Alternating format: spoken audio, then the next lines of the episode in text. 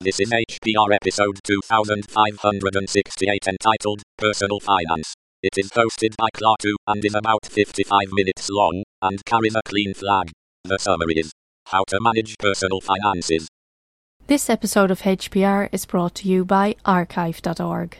Support universal access to all knowledge by heading over to archive.org forward slash donate.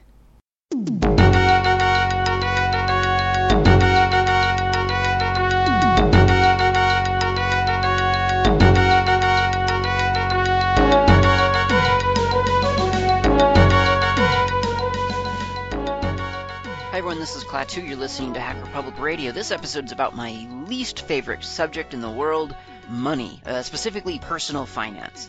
I'm doing this episode not because this is an interesting topic to me. In fact, this is one of those topics that I've really, really shy away from in lots of different ways.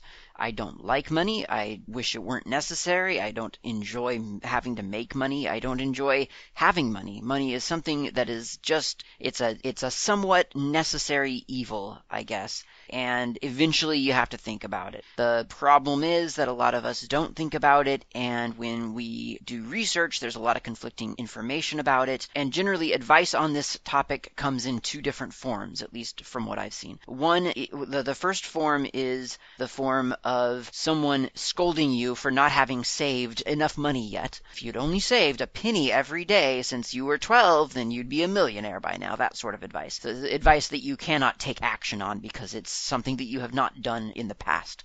And then the second uh, form of advice in my experience, is the very urgent sort of dictatorial, these are the things that you need to do, but then there's never any follow up on how to actually do those things. So this episode seeks to remedy that. This is a clueless person, i.e., me, speaking to you with advice pretty much gleaned from lots of mistakes. In other words, this may not be the best advice. In fact, this is definitely not authoritative financial or legal advice. That's probably an important disclaimer for me to make. Do not listen to me, but if you want to listen to this episode, take what I say and then go and do research on it and make informed decisions. Although I challenge you to actually do research on this stuff because I'm telling you, nobody ever talks clearly about this subject. So hopefully this episode, if nothing else, will be the clearest conversation about personal finance that you will ever hear in your life. Okay, so there's a couple of different problems about personal finance. First of all, okay, well, we'll start with a really, really low level. First of all is what if you don't have any money? Like, how do you get money? Where does it come from? How do you acquire it? How do you hang on to it? How do you manage it? How do you save it for the future if you can barely pay rent now? Okay, that was my first quandary back in back in my college days and, and trying to figure out how I could get into this business whilst making below minimum wage at various stupid retail jobs. I wasn't making literally below minimum wage, but minimum wage is not a living wage in the USA at least. And so it was it was a little bit of a quandary. I mean, I could literally sometimes not pay rent and my school bills at the same time. So you you had to make a choice. So you're going into the into the negative no matter what. So my choice at that point was to drop out of school. Save money by not going to school. That was the smartest choice I've ever made and it's one that I highly and heartily recommend to to people. But I recognize that not everyone is going into an industry where they just kind of don't even ask about the degree in the first place. So that's not always going to be something that you can do. So maybe you have to go to school and maybe you're working, maybe you're not working, maybe you're going into debt. But generally speaking, and you'll hear this from a lot of people,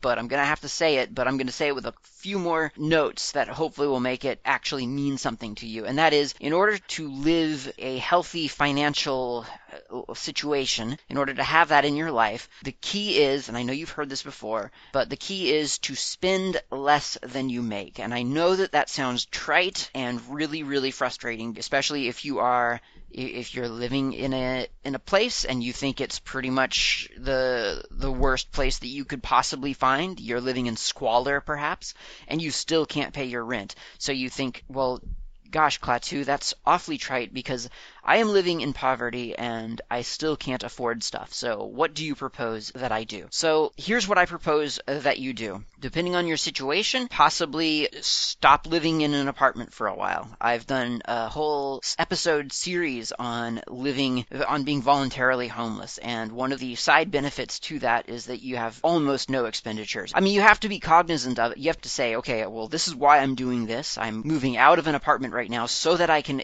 eliminate rent so that I can then save that rent. So in other words, you can't do it and then spend all your money on beer at the pub, you know, because that that that cancels each other out. So if you're doing it for savings, then you have to actually follow through and and make sure that you are saving and follow that money, track that money and see that it is adding up. If if it's not adding up, then the cause and effect is not working and you need to change tactic. Another way possibly is to get roommates. I know that seems like an obvious thing, but for some reason for a long time to me that was not obvious. Took me a way too long to get to get roommates. I mean, on one hand, it's a chore trying to get a roommate that that doesn't trash your stuff and frustrate you and make your life miserable. It really is quite a chore. And even finding a roommate. But at, at certain times it's it's a beneficial thing to do. At least purely financially it's a beneficial thing to do because you're splitting costs and you can cut that rent bill in half, like literally in half, possibly even less. I think part of the follow the part of the the thing about that whole tactic is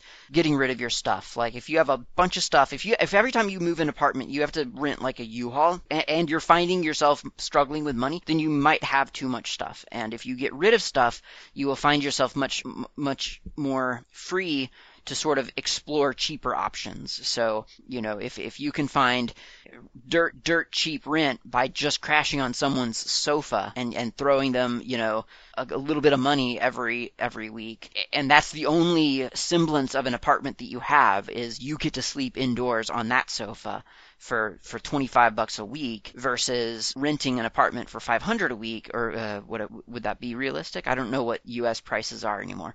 But um, you know whatever amount of money that would be then obviously it, it's very intelligent. But if you've got like two sofas and a bed and a wardrobe and all these other things, then it's a lot harder to just say, "Hey, I think I'll just move into this this, you know, I'll just crash on this person's sofa for 25 a week."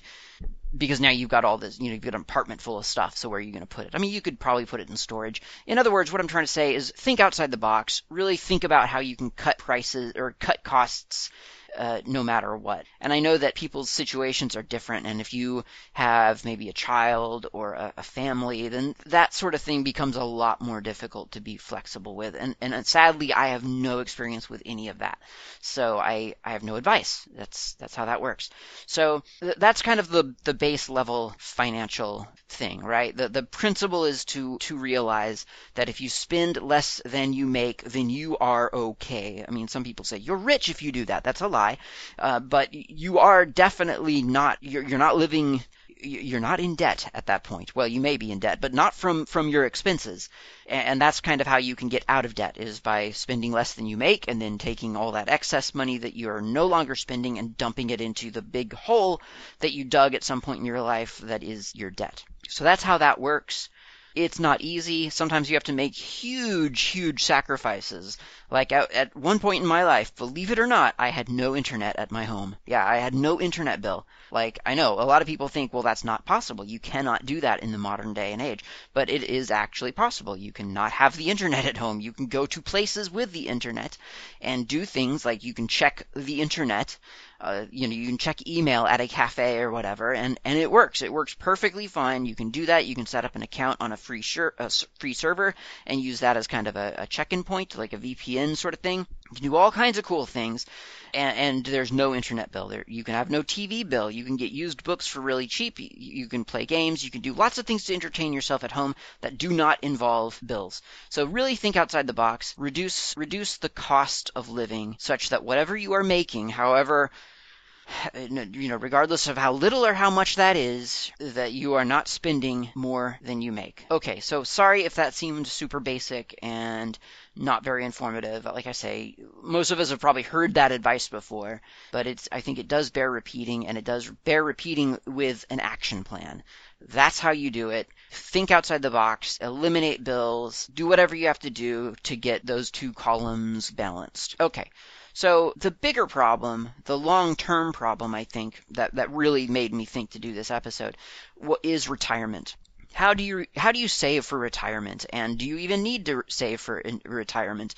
For a long time, I figured retirement was but a myth because frankly, I don't really have any sense of of how anyone can plan for retirement or how that's being taken care of at all or how that will ever come to fruition. I just figure I'll be working for the rest of my life. Like until I die, I'll probably be working.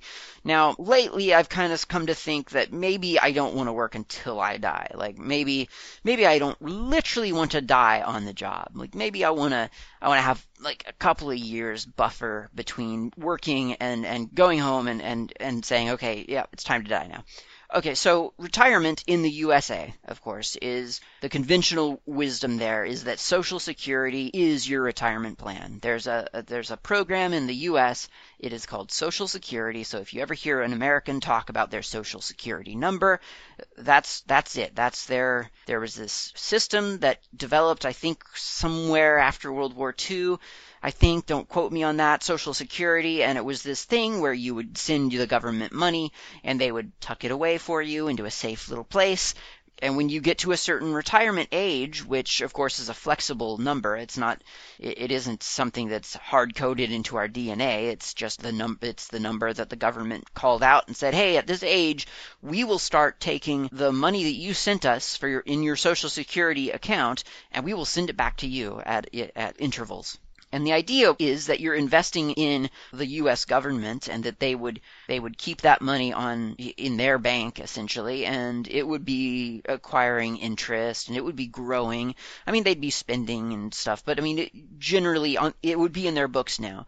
And so by the time that you are, you know, 70 or whatever it is, then all that money has accrued and grown and compounded and all this other good stuff, and now they'll be able to send it back to you in Social Security payments. That's that's the idea behind Social Security. Now, there's not really a guarantee that when you retire, there will be a Social Security account anymore. Like, I mean, it's it's this program that the government started, but it doesn't necessarily mean anything. It just means that it's it's something that was promised, but I mean, as we all know, promises are not always delivered upon.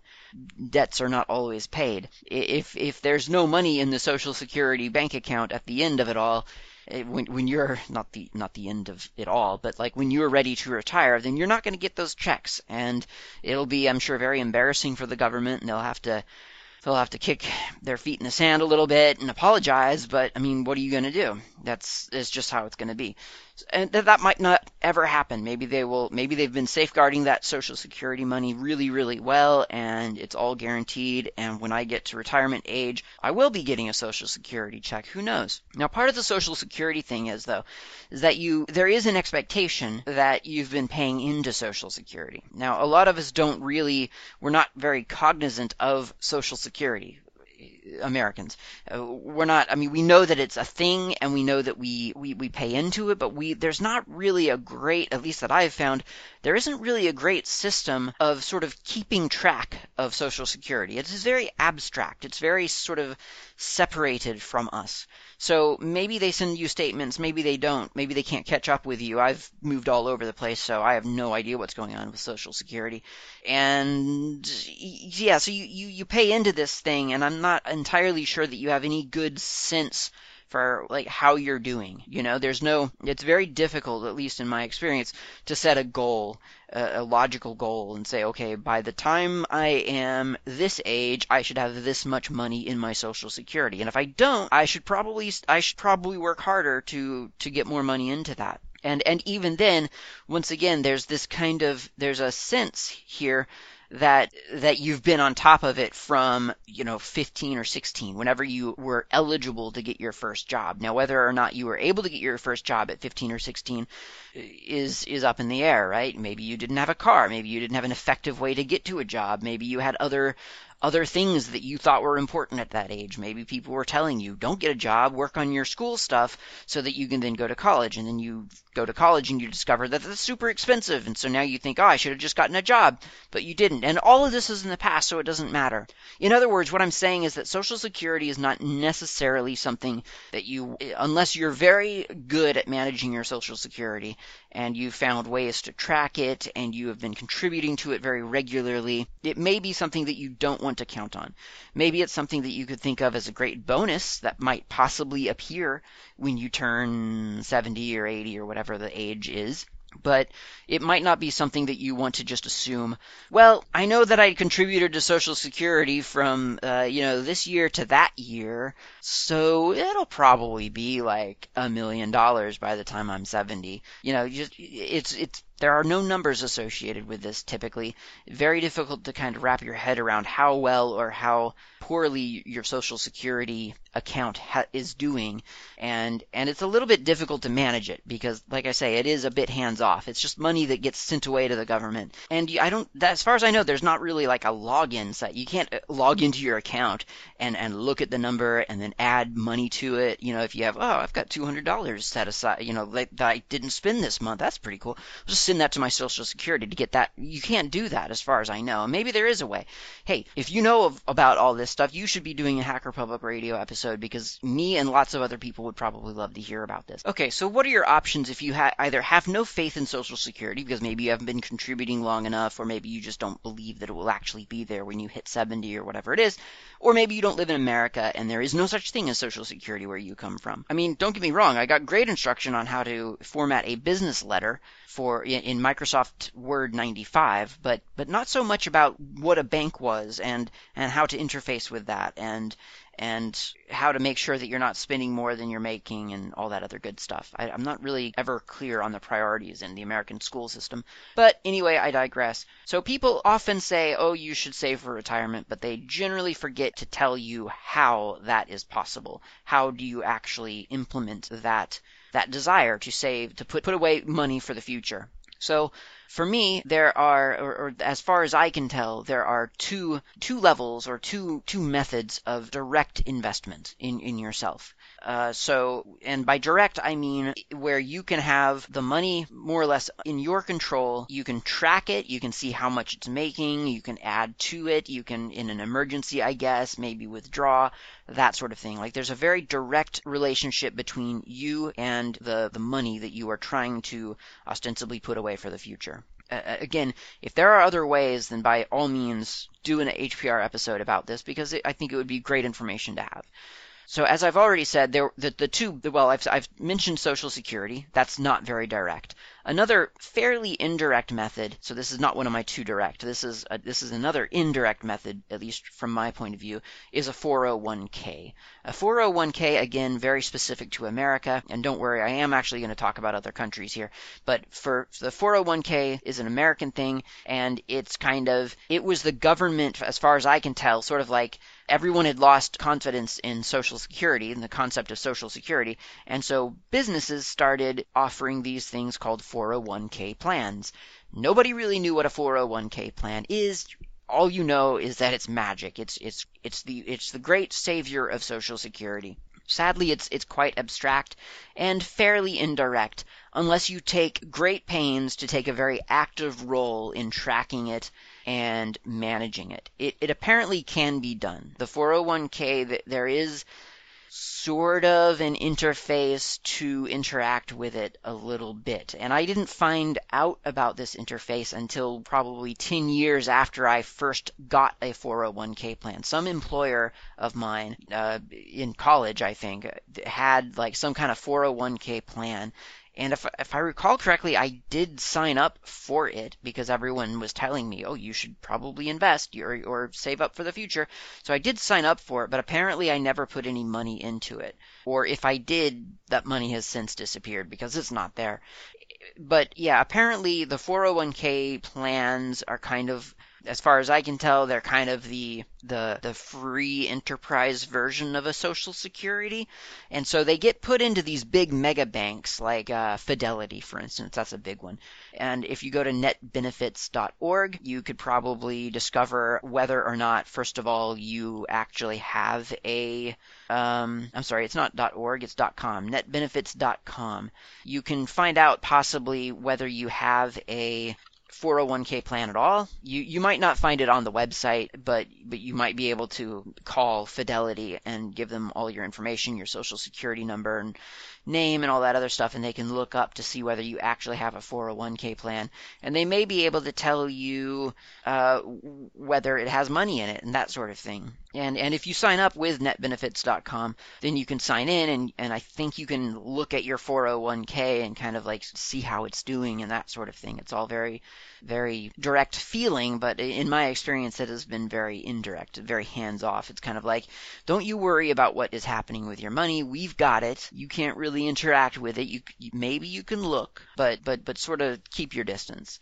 So eh, that's a very indirect method of, of saving for retirement as well. That being said, I don't, I essentially have no 401k. So it may be brilliant in other people's minds. It might be like, this might be serving some people very well. All I'm saying is that if you, if your workplace says, hey, we've got 401k, then first of all, make sure that you're like eligible because I mean, what whatever the hiring department says doesn't necessarily mean that that it's going to ripple through down to your pay grade. You know, like I've been clearly I've been at a place that had a 401k plan. I I am almost sure that I had signed up, and years later when I finally look into it, uh, there's nothing there. So you know, kind of if if you're going to go that route, and even with Social Security, if you go those if you, if those are your plans for the future, then you have to take a direct and and conscious effort to to track them, to look at them, and to understand them. And that's not easy. They don't make it easy. They make it very difficult. I mean, I'm not saying it's a conspiracy, like they don't want you involved. I'm just saying they do not effectively, if they are trying, they do not effectively make it easy. It is very difficult to understand these these these plans. Now, there are other alternatives. There are alternatives to these things, Social Security and 401k, in other countries that are a lot different. And I didn't know about these until until I moved to another country. And so I'm going to kind of do lip service to those and just kind of tip my hat at them, just so that you understand that Social Security and 401k does not they, it doesn't actually have to be as mysterious and indirect and hands off and confusing as at least I find, and, and I, a lot of people that I know find them very confusing. It doesn't have to be that way. So, for instance, in New Zealand, there is a thing called Kiwi Saver, K-I-W-I Saver, K- Kiwi Saver. If you are a Kiwi citizen or permanent permanent resident, you can open a Kiwi Saver account, and it is essentially, maybe not essentially, it is. I think of it as a 401k plan, or you could think of it as Social Security, but it's it's um, I, I think it's more like a 401k plan because what you do is you you have a job and your employer may or may not, uh, as I understand, contribute some extra money into your Kiwi Saver if you contribute. So you can put up, I believe, up to 8% of your, of each paycheck that you get. You can put, and I think that's net, not gross. I think that's the, that's like before taxes and everything. You can put 8% of your income into your Kiwi Saver account. And then your employer may or may not match some portion of that. So they, they won't put another 8% in probably. Maybe if you're putting 8%, they'll put another, you know, 100 or 200 or 400. I don't know what it is uh, off the top of my head. And I don't know what the rules are. I know that my current employer is quite good at that and they put quite a lot of money into my account, although I am also saving 8% into my KiwiSaver. So I'm building that up as much as I possibly can because I got a very late start on KiwiSaver. The cool thing about KiwiSaver though is that it's very, very easy to track. Like it is part of your bank account. You can transfer your KiwiSaver account into whatever bank you have. So if I'm with Co-op Bank, then I can make some calls or do some stuff on the internet and have my Kiwi account sort of show up as a sub account of my of my main of my main uh, co-op account.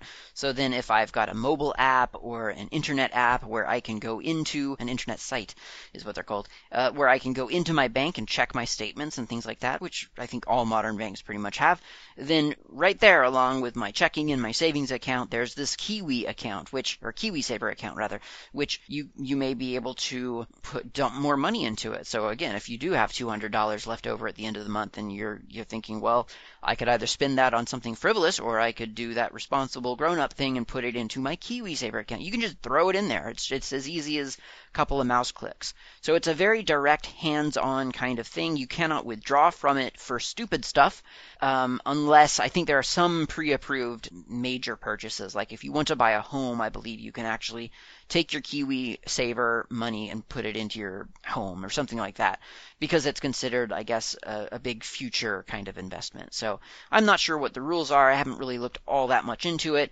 All the, the, the point that I'm really trying to make is that Social Security and 401k shouldn't be as complicated as they are.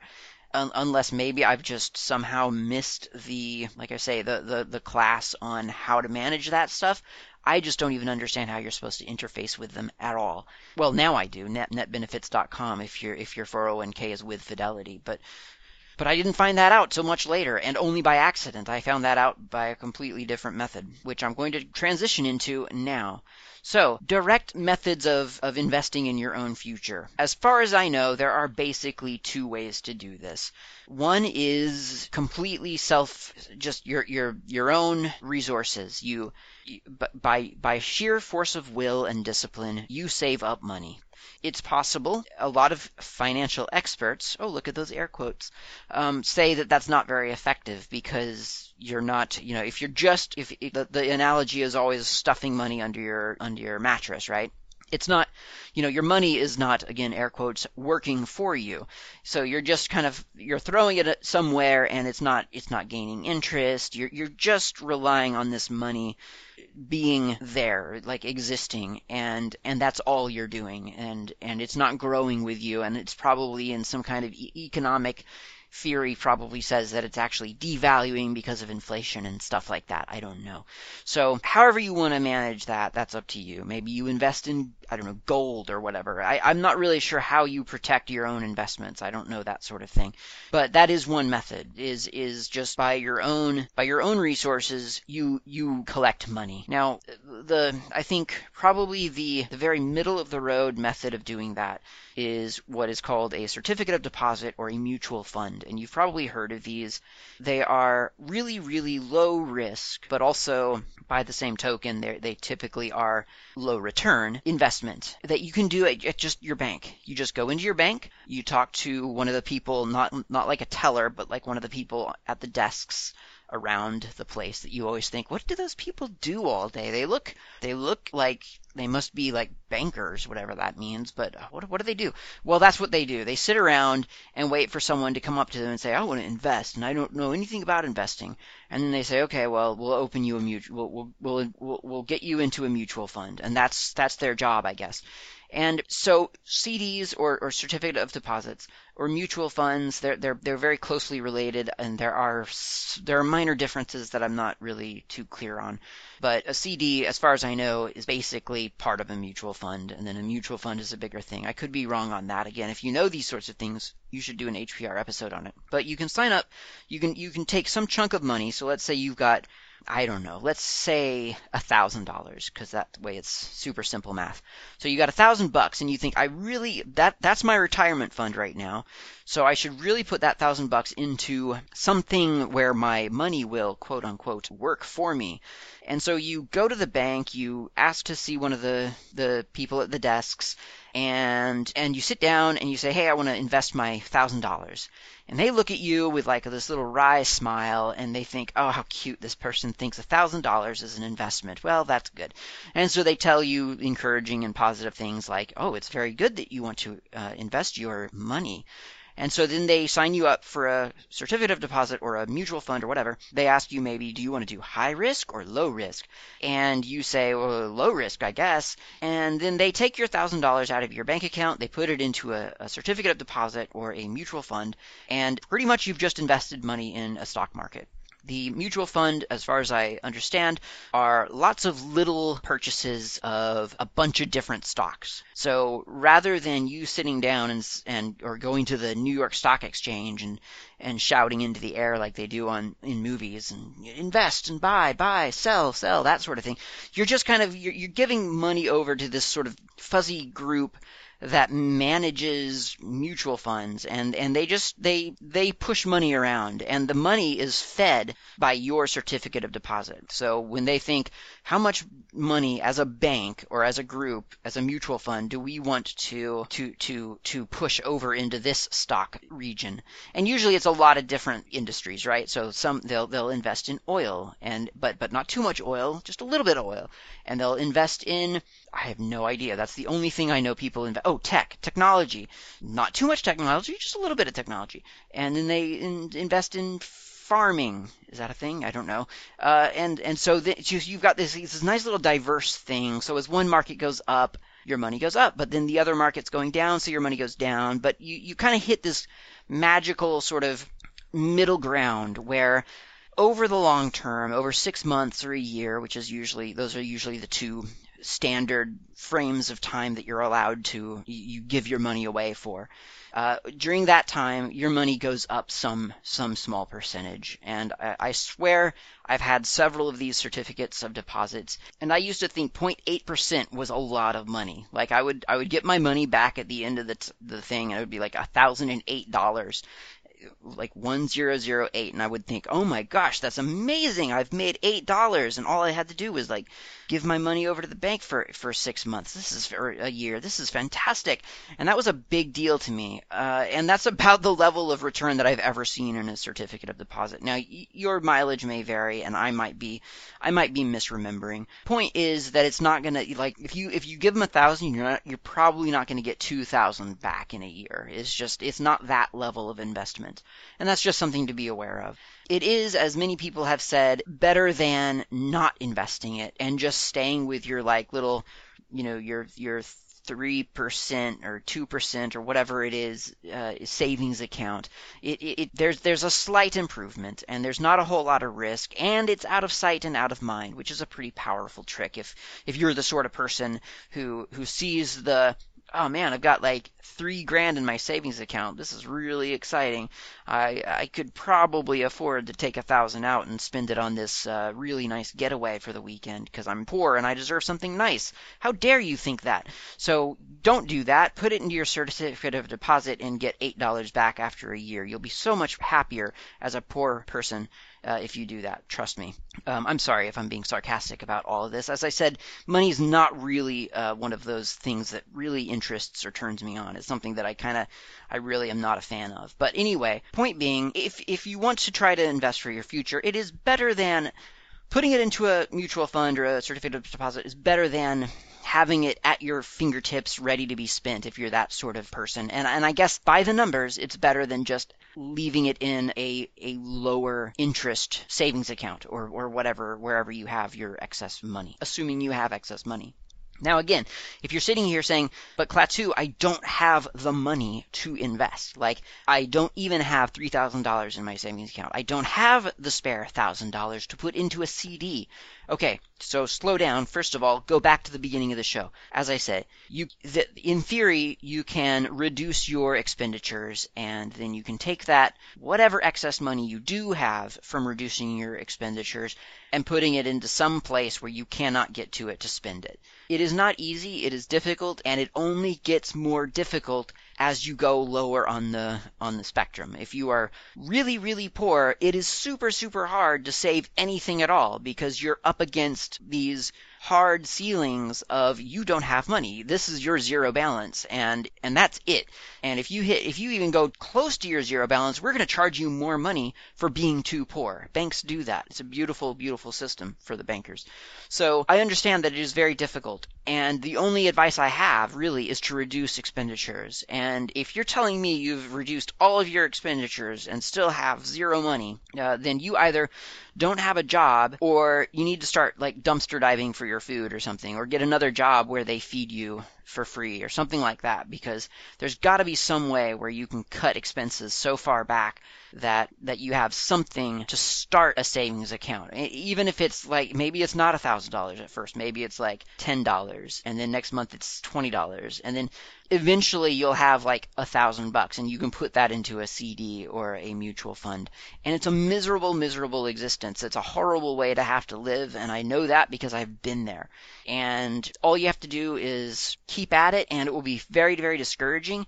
In like three years, you'll look at your financial state and you'll think, wow, I went from having barely a thousand dollars to my name to now a thousand twenty-four and it only took me three years. Well, this is exciting, but that, that's not your only vector of getting out of, out of your situation. Like that thousand dollars is the savings. That that's that's the emergency fund. There's other stuff in your life that you may be able to do, you know, learn some new skill to get a better job, that sort of thing you know, it so don't look at that as your only escape from poverty. Oh, thousand twenty-four dollars. That's that's going to get me rich in I don't know, probably two million years. Well, that's not going to all happen from that thousand dollars. So don't look at it that way. Look at th- that thousand dollars as you being disciplined and being able to save some money. Okay, so that's mutual funds and certificates of deposits. That again, you just do at your regular bank wherever you go to deposit your paycheck or to withdraw money from your your account or whatever you do at a bank you, you, you probably don't even go to a bank anymore. You probably do it all online. But presumably there's some place in your city where your money is placed.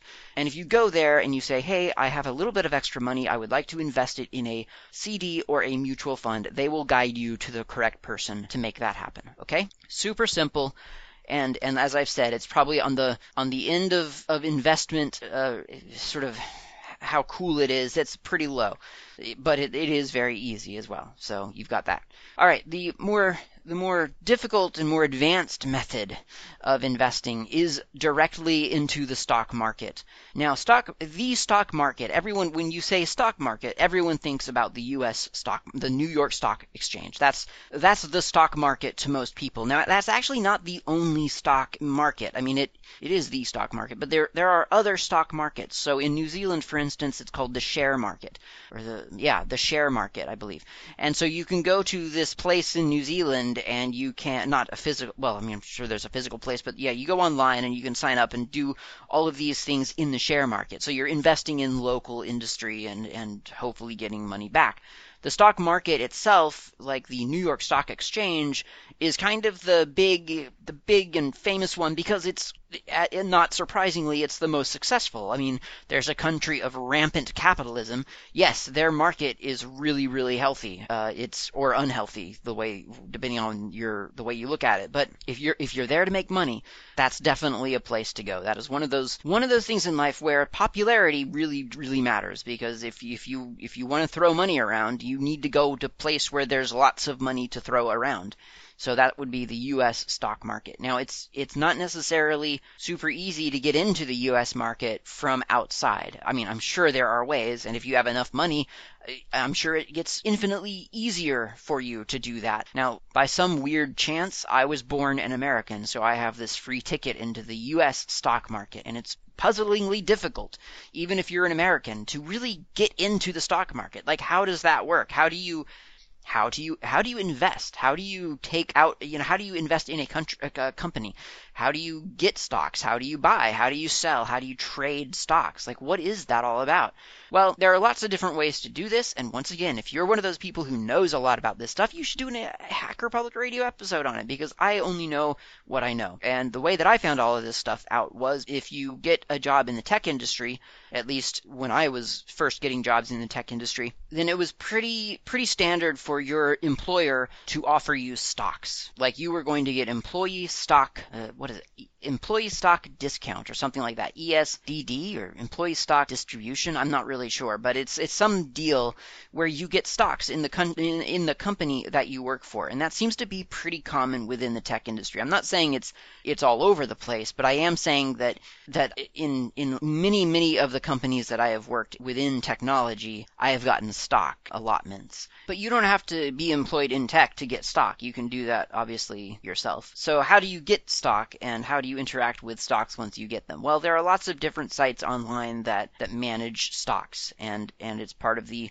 the internet thing where you can actually, you know, you don't have to go to New York to, to Wall Street and, go into that stock exchange place where you see on the movies. You don't have to go there and, and, and do stuff. You can just do it all from your from your living room. You can just do it or, or if you if you're opting not to have a house, you can do it from the cafe You can just do this online. A couple of different sites will, will help you with this. So there are there, there's Ameritrade, which I know nothing about, Charles Schwab, Fidelity, and E-Trade. Those are the the four, as far as I know, those are the four big ones. They usually require at least about a thousand dollar investment or like a thousand dollar starting deposit, and and that's what all these places are is they're online banks. I mean, they're probably more than that, but but you can think of them as an online bank. They they may or may not have a physical brick and mortar. I mean, they probably do somewhere, but but not in your neighborhood. It's not something that you will go down to the shopping center and uh, and and go into the place and and sign up. It's something that you have to do online. Obviously, you would want to make sure that you're doing it with something that's fairly well known. So stick to the stick to the big ones, and if you're not sure which are the big ones, aside from the ones that I've just listed, Ameritrade, Charles Schwab, Fidelity, and E-Trade, then do some research and, and find out what's reliable. So what you do is you sign up with these guys and you make some kind of deposit. So they'll usually require you to verify that you you have a bank account elsewhere, and then you will somehow transfer money from your from your bank to their bank, and and how you do that will depend on what kind of infrastructure they have set up. There are always those those weird bank numbers that you have to throw around, and so there might be some phone calls involved. You might have to sort of get in there and really kind of wiggle things around and, and make things happen. But but the initial so the initial setup will be a little bit of a chore. But after that, you're, you're done. You've got a site. You've got a you've got a, an account rather on this website. So let's say you're you're with E-Trade or or yeah, let's say you're with E-Trade. So you're in E-Trade and you you've got an account and and they have several different kinds of accounts. They have savings and checkings and brokerage. So maybe your thousand dollars got put into your checking account and from your checking account now, you can spend money at the stock market. And in order to do that, you would uh, open a brokerage account, or possibly it'll already be there. Um, but you would click in the brokerage section of the website and look up a stock symbol. So let's say that you want to invest in, um, in GNU World Order Incorporated. So you look up GNU World Order for their for their stock symbol, and it's GWO. Okay, cool. So you look at the GWO prices, and they are currently going for one one share, which is an arbitrary division of a uh, of a company. Like they've for whatever reason, GNU World Order Incorporated has has decided that they have hundred shares to offer the public. They they are willing to to give hundred imaginary pieces of their company to the public. They have decided, or or or maybe the market has decided that their hundred that, that for one share out of their hundred, it, it's pretty it's pretty reasonable to ask for ten dollars. So that means that if you look on on E-Trade or Fidelity or whatever you're using, and you look up GWO, and they're saying, okay, cool, so here's here's GWO, their current asking price for their shares or the the current uh, trading price for a share of GWO is ten dollars per share. That means that you could take in theory, you could take um, 20 of your dollars from your checking account, transfer it over to your brokerage, and issue a, a, a sell request, a, a buy request of, of two shares of GWO. Now that goes off into some kind of computer, and there's this request, and at some point a bid is placed on your behalf for two shares of GWO. Generally speaking, there there that that happens. There's usually lots of shares out there. There, I would I would find I would believe it was probably pretty rare for you to ask for a share of something and not be able to get it. And, and, all of these prices are sort of dynamically created by the market. So if at noon you ask for two shares of GWO and you're saying, well, it looks like they're worth 10 bucks, and so here's here's 20 bucks for two shares, then in theory, as long as GWO is a fairly stable kind of price, then you ought to just get two shares, and and that's that. Now you will probably be charged a little bit more than 20 because uh, Fidelity or E-Trade or or whatever site you're using will take their cut, right? They'll they'll they'll take a cut of your of your transaction. So they'll they'll take your 20 and an extra 2 bucks for for their for their work. That's pretty standard. I don't know of a way around that. I mean, there is a way around that. You can go to New York to Wall Street and and just do your own trading, I guess. But but for us normal folk, that's that's part of doing business. And and as long as you're not share as long as you're not buying and selling like on a daily basis, those price, you know, the, the cuts that you have to endure in order to make a, a sell or a buy transaction is not that big of a deal.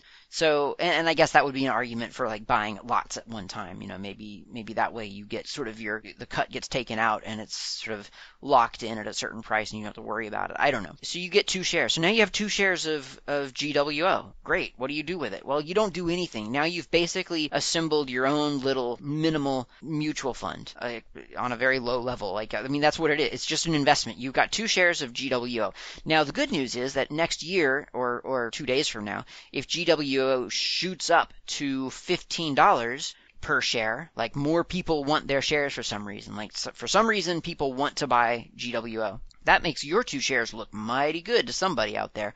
That means that if you put it up for sale right now, you could expect to get $15 for it. So you paid 20 bucks for it, and if you sell two of them now, you're going to get 30 bucks back, or maybe 28 because of the transaction fee. But you're going to get more money for what you just. Now, the, the, the, the quandary there is how much of this sort of transaction do you actually want to do? Do you want to sit there every day and watch the stock prices? And then there's this big question of, well, if you do that, how frequent are your updates? Are you seeing, like, this is a big concern concern among people who do serious stock trading.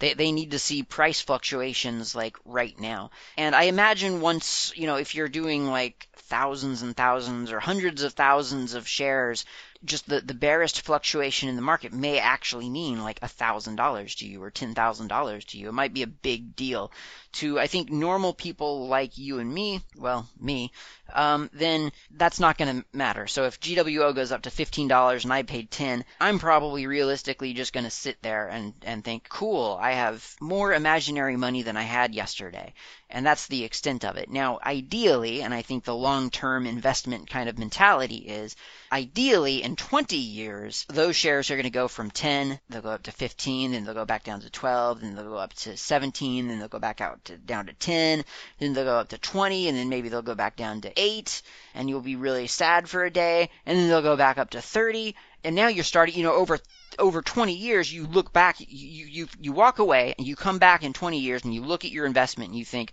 oh my gosh, instead of, I paid $20 for these things back in 2018 and here it is in 2038 and not only have all the, all the clocks stopped, but it looks like I've got uh, thousand dollars now. And, and it was just, it was a mere $20 20 years ago. How exciting is that?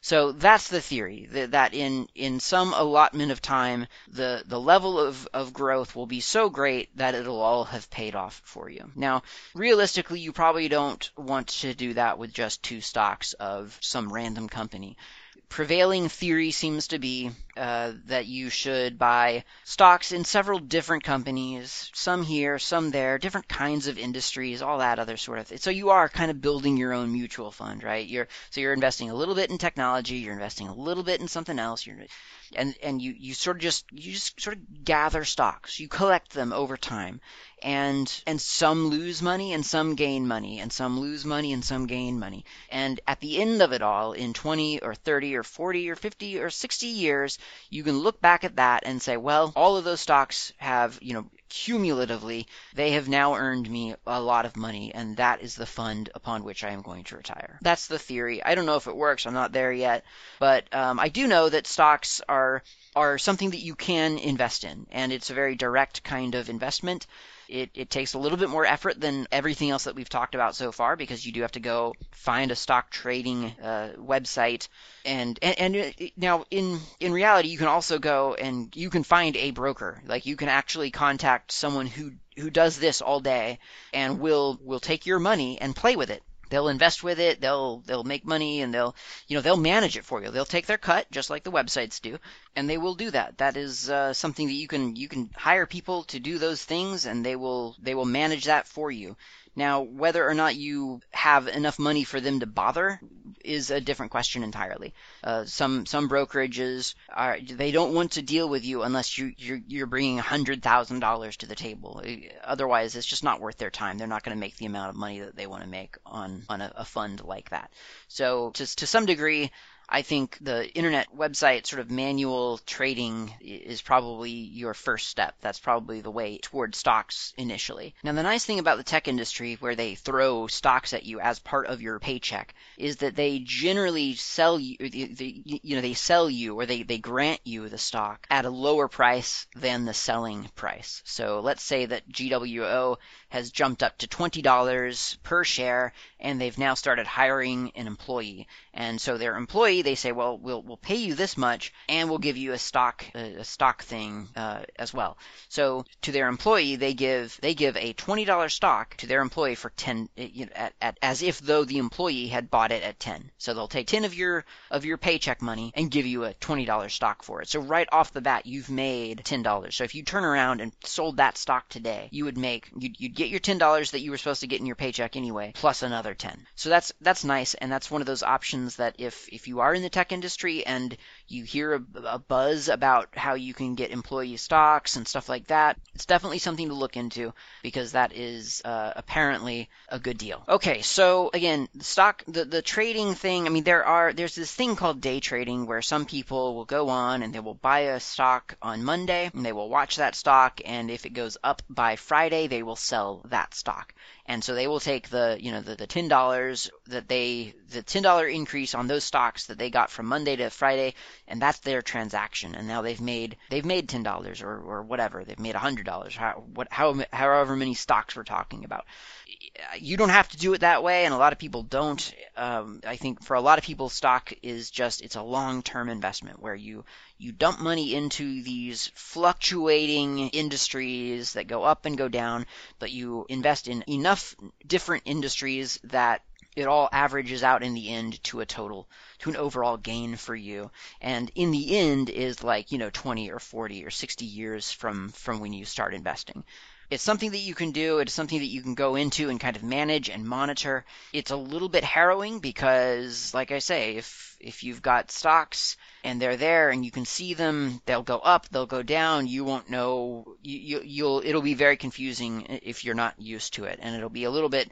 upsetting, possibly. I mean, certainly when I first got my tech stocks from from one of the mini companies now that I've been paid in stocks by, um, I, I would occasionally go in and look at it and not really know what it was all about. I didn't even know at the time that I had access to it. I just knew that I could look. And so I would look at the prices and they would go up and then they'd go down and, and it would, it was a roller coaster, you know, like one day I'd think, oh my gosh, I'm, I'm rich now. I'm totally rich. I could retire. And then the next, not, not really. Uh, and then the next day, uh, you know, it's, it's lower and I think, oh no, I've lost $3,000 overnight. Well, it's $3,000 I didn't really even have in the first place. It was just it was the asking price for these things. So it's it's all very hazy and abstract and theoretical and it's a terrible way to live but it is an investment that you can make. That's the stock market. Mutual funds or certificate of deposits, uh, step down from there. And then, of course, as I say, 401k, Social Security, who knows what those even are. I don't know how to get into the U.S. stock market from outside the U.S. I do know, as I've said, in other countries there are other stock markets or, or share markets or some kind of market. You may be able to invest in those. Now, in New Zealand, as far as I can tell, the share market is something that is for high ranking investors. Like they don't I, I cannot find any information on investing locally unless you are investing lots and lots of money. Maybe I'm just not looking in the right place, but if you want to invest in New Zealand directly, I cannot find a way to do that other than some brokers up north, and all of them flat out on their website say, hey, if you don't have $100,000, don't even bother knocking on our door. So I don't know really what the situation is outside of the U.S. stock market and, and even the U.S. stock market. I'm not really too clear on all the details. So again, take all of my advice as, as just as, as, as experiential advice. I, I, I'm not trained in economics. I'm not trained in business. I don't know how money works and I don't even like money. So really take everything that I have said with, with, with care, grain of salt, but do your, do your homework, research this topic, and and as they say, start now because if you start saving now, then you'll be that much farther along later. And if you don't ever see yourself retiring, as I pretty much don't see myself retiring, you never see yourself retiring, then that's fine. But even so, build up some kind of emergency fund for yourself because even if you think, well, I, I don't even want to retire. I wouldn't I wouldn't know what to do if I did retire. You just never know what's going to happen. There uh, you don't know if you're going to get sick and you're going to need money to fall back on. You don't know if the housing market's going to drop and you should have bought that apartment or that house when you had a chance whatever. I don't know. The future is uncertain. You may want to have some money sort of built up to to buffer against unforeseen circumstances. What about the argument that the future is so uncertain that possibly money will be meaningless because of some cataclysmic event? Yes, there is that argument as well. Good on you. So do your research, do what you need to do for finances. Most importantly though, talk about it. Like get people get people's input, field get people's strategies, listen to other people, look at what, how they're doing, and and really really try to try to figure this stuff out for yourself because there's a lot of misinformation out there. There's a lot of of maliciously disinformation out there, and and there's a lot of just kind of omission, like lots of people not talking about it at all. And I don't know if that's because they don't understand it or if that's just because they don't want you in on the good thing that they have. I'm really not clear on why people just don't get any kind of guidance about finances in this life. But Start thinking about it if you want to and try to plan for the future. Hopefully, this has helped a little bit. Uh, and if you have more information on this, by all means, do a Hacker Public Radio episode. Talk to you next time.